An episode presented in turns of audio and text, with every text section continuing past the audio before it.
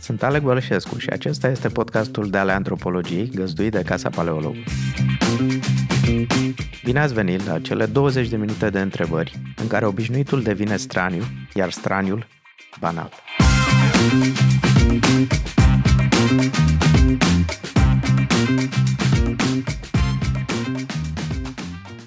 Bună ziua, bine ați venit la De ale Antropologiei.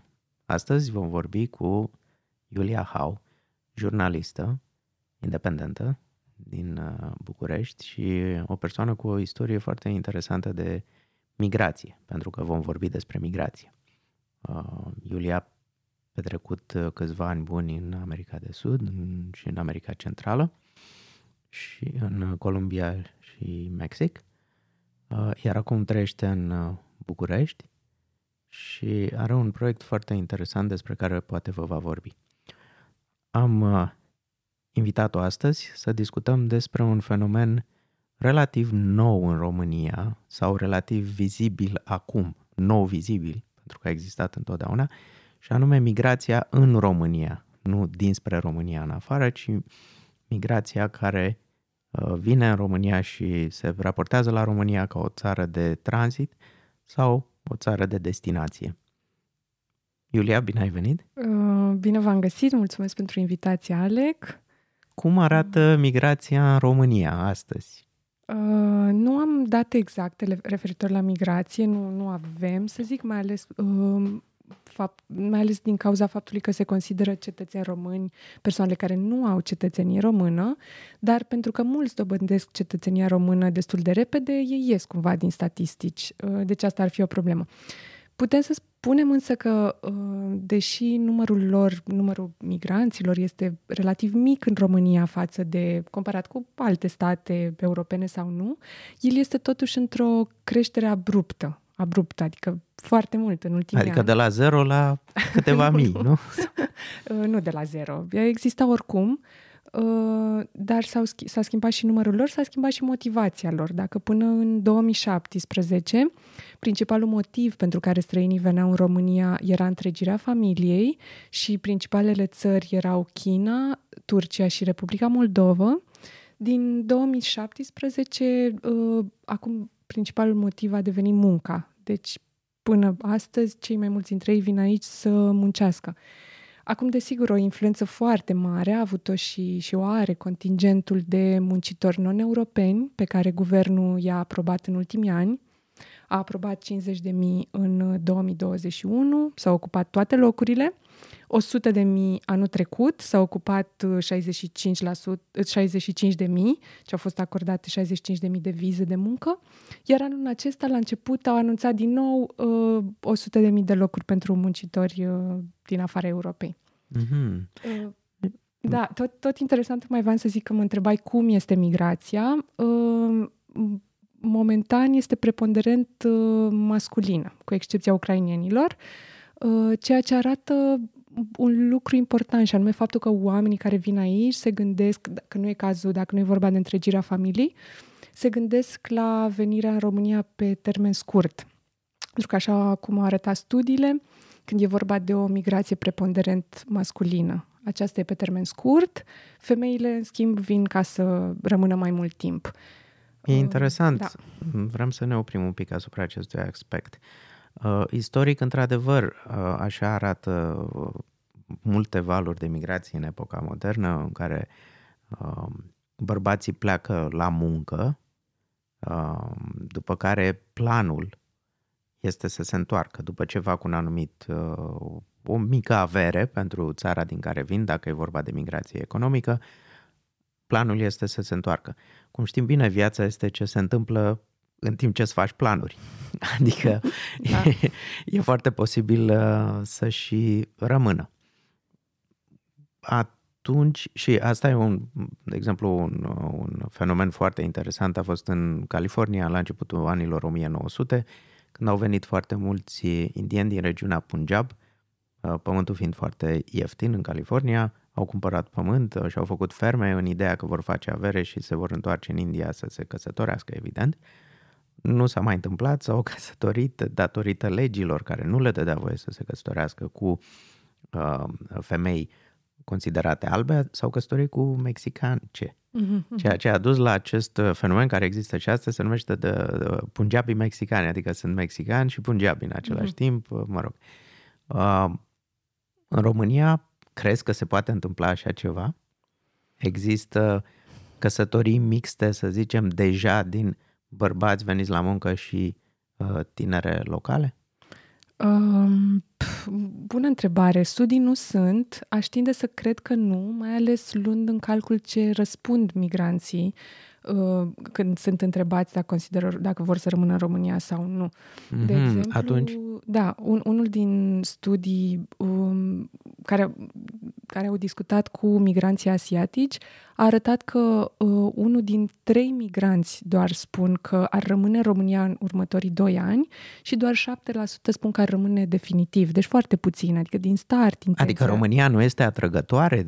Uh, Sau este... cum arată România, să zicem, în, uh, în uh, viziunea migranților?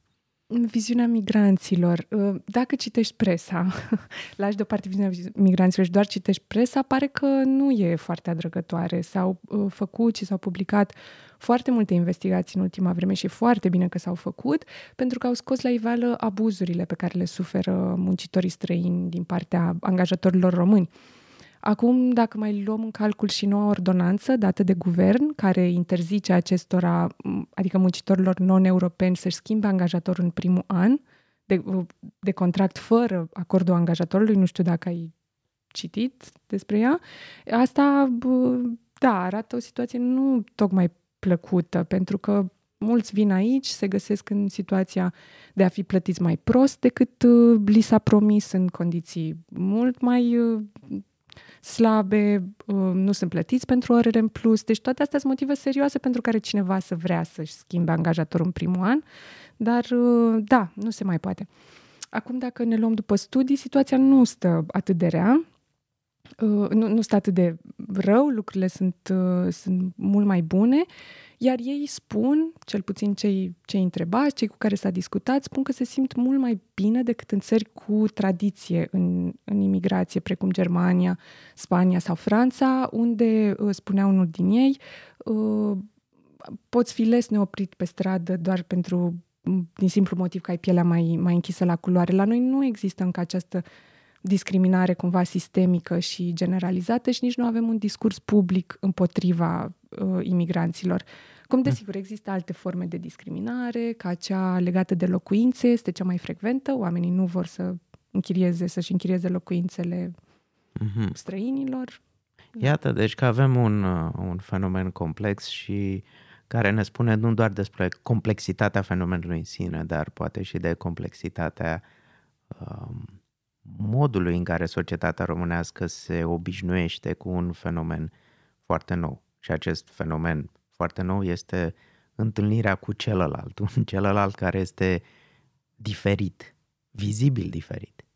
Și este foarte interesant că am vorbit până acum și cam tot ce ai spus se referă la mai mult la migrația non-comunitară, deci nu la uh, oameni din uh, comunitatea europeană care vin în România, unii se stabilesc temporar, alții definitiv. Uh, crezi că pentru ei, să zicem, pentru migranții comunitari europeni, România este mai atrăgătoare decât pentru cei non-comunitari? Uh, da, uh, uh, aș tinde să cred că da, gândindu-mă la cum privim în general vestul Europei, mai ales deci dacă vorbim de migranți din Europa de vest, state ca Germania, Franța, Anglia, da, cred că sunt, uh, sunt primiți destul de bine, mulți vin... Deci, primul rând, dacă ne gândim la faptul că sunt cetățeni Uniunii Europene și legislativ la drepturile pe care le au. Păi dacă ne gândim la atitudinea noastră, atitudinea publică, da, știm de să cred că sunt uh, mai bine primiți, par mai și mai apropiați de noi. Am văzut cum au fost primiți refugiații din Ucraina non-comunitari. Refugiații din Ucraina sunt non-comunitari, non și există totuși europeni, da, da. totuși europeni și la care se adaugă și situația de război foarte aproape de noi și asta e o altă conversație, poate nu o să ne ocupăm de ea astăzi, Asta este important de menționat că atitudinea față, și în toată Europa, nu doar în România, față de uh, migranții și refugiații ucraineni este vizibil diferită față de valuri de refugiați, tot dintr-o situație de război din Siria de acum 7-8 ani. Uh-huh. Lucru care se explică prin o multitudine de factori. Nu există un singur factor, dar, uh, dar este explicabil și um, absolut explicabil, ca să spun așa. Dar să ne întoarcem puțin la migrația generală. Este, este România primitoare, am spus un pic despre asta. Oamenii se pare că la nivel interpersonal sunt mai primitori. Eu am înțeles din alte conversații pe care le-am avut uh, și cu tine în emisiunea de la TVR Cultural și cu invitatul de atunci, Luis Escobedo, spunea care este un peruan ce trăiește în România și este, uh, face științe politice, este profesor și spunea că unul din factori pentru el a fost uh, foarte atrăgător în România a fost siguranța pe stradă. El trăind și în alte state europene, inclusiv Polonia, uh, Germania și în Polonia povestea că a fost agresat pe stradă pur și simplu pentru că arată altfel. Mm. Uh, ai vreun episod, știu că uh, știu că ai scris portrete de migranți uh, din România. Uh, ai ceva să ne povestești interesant dintr-unul dintre aceste portrete, apropo de cât de primitoare sau neprimitoare e România? Da, am, am discutat, am discutat cu câțiva migranți, am discutat chiar cu un fost refugiat sirian, cu un migrant din Venezuela, cu altul din, din Ecuador și pot să spun că majoritatea au avut uh, experiențe destul de pozitive. Nu, nu n-au simțit neapărat o discriminare clasică, să spun, la ce te aștepți. Bineînțeles, au fost diferențe culturale, au fost șocuri culturale, dar nu, nu s-au simțit destul de bine primiți. De fapt, e, e interesant că dacă ne gândim la atitudinea noastră față de ei, poate tindem să credem că nu suntem la fel de primitori, mai ales dacă ne, ne gândim la cât suntem de puțin toleranți cu alte grupuri marginalizate și uh, din România. Din România. Deci dacă ne gândim la romi, la persoanele dependente de alcool sau la, sau la homosexuali, nu suntem foarte toleranți. Și de fapt chiar studiile arată că doar 4 din 10 români consideră că suntem o țară primitoare pentru imigranți. Iar eu cred că presa ar trebui să se concentreze pe a ilustra o imagine mai veridică. Chiar suntem mult mai primitori decât, decât credem. O, o imagine practic mai conformă cu realitatea și, și, și în privința asta, pentru că, așa cum te-am auzit pe tine adesea spunând, ne comportăm în baza a ceea ce credem că se așteaptă de la noi. Așadar, percepându-ne ca neprimitori și neospitalieni, este posibil să acționăm în consecință. Ei bine, nu e bine, nu suntem atât de neprimitori și atât. Poate că celălalt nu ne sperie atât de mult pe cât credem că ne sperie. Sau pe cât uh, credem sau ni se spune că ne sperie în, uh, în media și așa mai departe. Deși nu aș vrea să vorbesc foarte mult despre media acum, nu este cazul, dar să ne întoarcem la, la migrație. Acum, migrația este un fenomen universal uman. Este universal și dacă facem o uh, secțiune transversală, adică acum, în istorie, peste tot există migrație, și dacă facem o secțiune longitudinală, adică de-a lungul istoriei, migrația a existat tot timpul. Nu, nu, este, nu este ceva nou, sunt forme noi de expresie ale migrației, poate rapiditatea migrației este diferită acum, evident, mijloacele de transport, dar asta nu înseamnă că nu exista înainte. Ei spune de tensiunea care există între acest universalism al migrației și a faptului că noi ca specie suntem o specie migratorie, de fapt, și rejecția sau respingerea, respingerea migrantului ca formă, cum spuneam, ca formă chiar ca formă estetică de, de, de se facă uh, filme despre cât de uh, mult ne plac sau nu ne plac migranții. Există o realitate a, a re, uh, respingerii migrantului, deși nu așa de neagră pe cum ni se pare. Ce ai spune de această tensiune? Pe de o parte, suntem migratori ca specie, pe de altă parte, de multe ori suntem împotriva migrației. Uh, Cum ți se pare această tensiune? Cum poate fi rezolvată? Poate fi rezolvată? Aș tinde poate să nu fiu de acord cu tine. Poate suntem migratori ca specie, dar nu toată lumea e atât de deschisă de, spre migrație. Adică nu toată lumea are intenția, nu toată lumea se simte confortabil în altă țară. Uh, nu, și nu, nu are de ce să fie așa. Așa că poate nu e chiar o, o, o tensiune între cele două. Știi, poate e, e, e un firesc. Ok, dar cum explicăm acest firesc? Da, e firesc, evident. Unii sunt mai sedentari decât alții.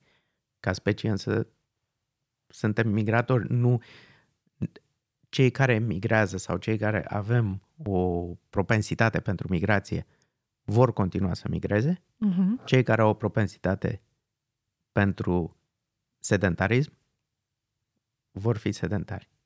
Cum rezolvăm tensiunea între sedentari și migratori? Pentru că sedentarii au nevoie de migratori, migratorii au nevoie de sedentari. Um, da, um, nu știu dacă, e, dacă aș putea să ofer o soluție la, la asta și nu, nici nu cred că e o problemă care se referă exclusiv la migrație, e o problemă care se referă la celălalt, indiferent dacă celălalt este migrant sau este homosexual sau, sau orice. E o problemă ce ține de toleranță și de acceptarea diversității ca singură constantă a speciei umane. Știi, e o problemă care cred că, cred că se pune de foarte mult timp și pe care, la care încă nu am, nu am, re, nu am găsit răspuns. Și într-adevăr este problema celuilalt, cum o numea Svetan Todorov, uh, dar el în cartea sa despre desco- descoperirea Americii de către spanioli, întâlnirea între spanioli și uh, azteci, dar uh, uh, chestiunea pe care aș vrea totuși și la care te rog să te gândești este cum rezolvi tensiunea aceasta între sedentarism și migrație. Am să fac o întrebare mai uh, concretă. Ce le-ai răspunde celor care spun, păi dacă vin migranții ne strică tradițiile sau ne dizolvă identitatea sau dacă devenim o țară de migranți ne pierdem, nu o să mai existe România. Da, le, le spune în primul rând că tradițiile nu sunt un bun static, că, el se, că ele se schimbă, se transformă continuu, că au fost influențate până acum, că nu, e, nu, nu sunt aceleași tradiții pe care le știu. Ei s-au schimbat și sunt produsul unui uh, proces continuu de, uh, de schimbare, că au fost influențate de toate grupurile migratorii care s-au au trecut sau au rămas aici și că absolut nimeni și nimic nu poate opri transformarea continuă a lucrurilor, cu atât mai puțin uh, un aspect atât de flexibil și poros precum sunt tradițiile și cultura. Le-aș spune că dacă ei înșiși sărbătoresc cumva Valentine's Day, dacă se costumează de Halloween, dacă folosesc cuvinte englezești în discursul lor și dacă mănâncă humus și halloumi și avocado ca și cum ar fi crescut cu ele, ar trebui să înțeleagă această transformare continuă, acest schimb permanent. Cred că asta ai merge, atât de, ai merge atât de departe încât să le amintești că mămăliga e făcută din porumb atât, care este... Atât de departe. care, care porumb, știm bine, vine de la... Tocmai de vorbeam de întâlnirea între spanioli și asteci, nu? Că, să zic așa, dacii nu mâncau mămăligă. Da, da, da. Uh-huh. Cred că, că, că practic tot ce reprezintă om, cultură, idei, practici nu poate fi închis într-un cub ermetic, sperând să rămână nealterat, se schimbă în fiecare zi. Mm-hmm. Yeah. Cred că este o, o idee foarte interesantă pe care am putea termina acest uh, podcast cu deale antropologiei, pentru că ai într-adevăr atins o chestiune importantă în antropologie și anume cultura nu este ceva static și monolitic, cultura se produce la întâlnire cultura nu este uh, o, o individualitate în sensul literal al cuvântului, ceva care nu se divide, ci este de fapt densitatea întâlnirii între indivizi și între ceea ce numim de obicei culturi și ceea ce antropologia poate nu numește exact așa. Îți mulțumesc foarte mult înainte însă de a te lăsa să, să-ți vezi de treburile tale astăzi. Uh, am să te rog să faci pentru ascultătorii noștri o recomandare de două cărți care ți-au plăcut, au influențat sau le-ai citit recent și ți se par relevante. Uh, da, mai degrabă uh, ceva ce am citit recent pentru că nu mai țin minte, n-am o memorie, nu mă ajută memoria pe termen lung. Aș recomanda De ce eșuează națiunile de Daron Acemoglu, cred. Nu știu cum mi se citește numele, dar uh, pe mine m-a ajutat foarte mult să înțeleg. Am deschis-o inițial, eram mult mai tânără, ca să înțeleg de ce uh, țara noastră este mai săracă sau cumva în urmă, să zic așa, cu ghilimele de rigoare, față de vestul uh, față de care am crescut mereu cu o imagine de adorare. Și am înțeles mult mai mult decât, adică mi-am răspuns mult mai mult decât la această întrebare. Ca jurnalist mi-au plăcut foarte mult și recent citite cărțile de jurnalism ale lui George Orwell, cunoscut mai degrabă pentru Ferma Animalelor și 1984. Uh, și aș mai recomanda una pe care tot am citit-o recent și are legătură cu migrația. Uh, explică puțin condiția migrantului venind dintr-o țară mai săracă uh, o americana se numește, a fost tradusă, cred, la noi de uh, scriitoarea de origine nigeriană, Chimamanda Adichie. Cred Ngozi. că se citește numele. Chimamanda Adichie Ngozi. Da, da. Bun, mulțumesc foarte mult uh, pentru prezență, mulțumesc pentru ideile pe care ni le-ai împărtășit și pentru că ai acceptat să te întâlnești cu celălalt în acest uh, cadru uh, ale, al Casei Paleologu de ale antropologiei. Și eu îți mulțumesc pentru invitație. Sper să, sper să ne mai auzim curând, că mai am, mai am lucruri de zis. Mai ai multe de spus? bine, multe, bine. Da. Te mai invităm. Mulțumesc frumos! Asta e tot pentru astăzi. Mulțumesc Casei Paleologu pentru găzduire și echipei de aici pentru producție. Ne găsiți ca de obicei pe paleologu.com. Dacă doriți să aprofundați filozofia sau antropologia, pe site găsiți oferte de cursuri variate și incitante. Dacă aveți teme care vă preocupă și ați dori să fie dezbătute antropologic sau doriți să sugerați invitați, contactați-ne la antropologia.paleologu.com cu mențiunea de ale antropologiei. Vă mulțumesc! thank you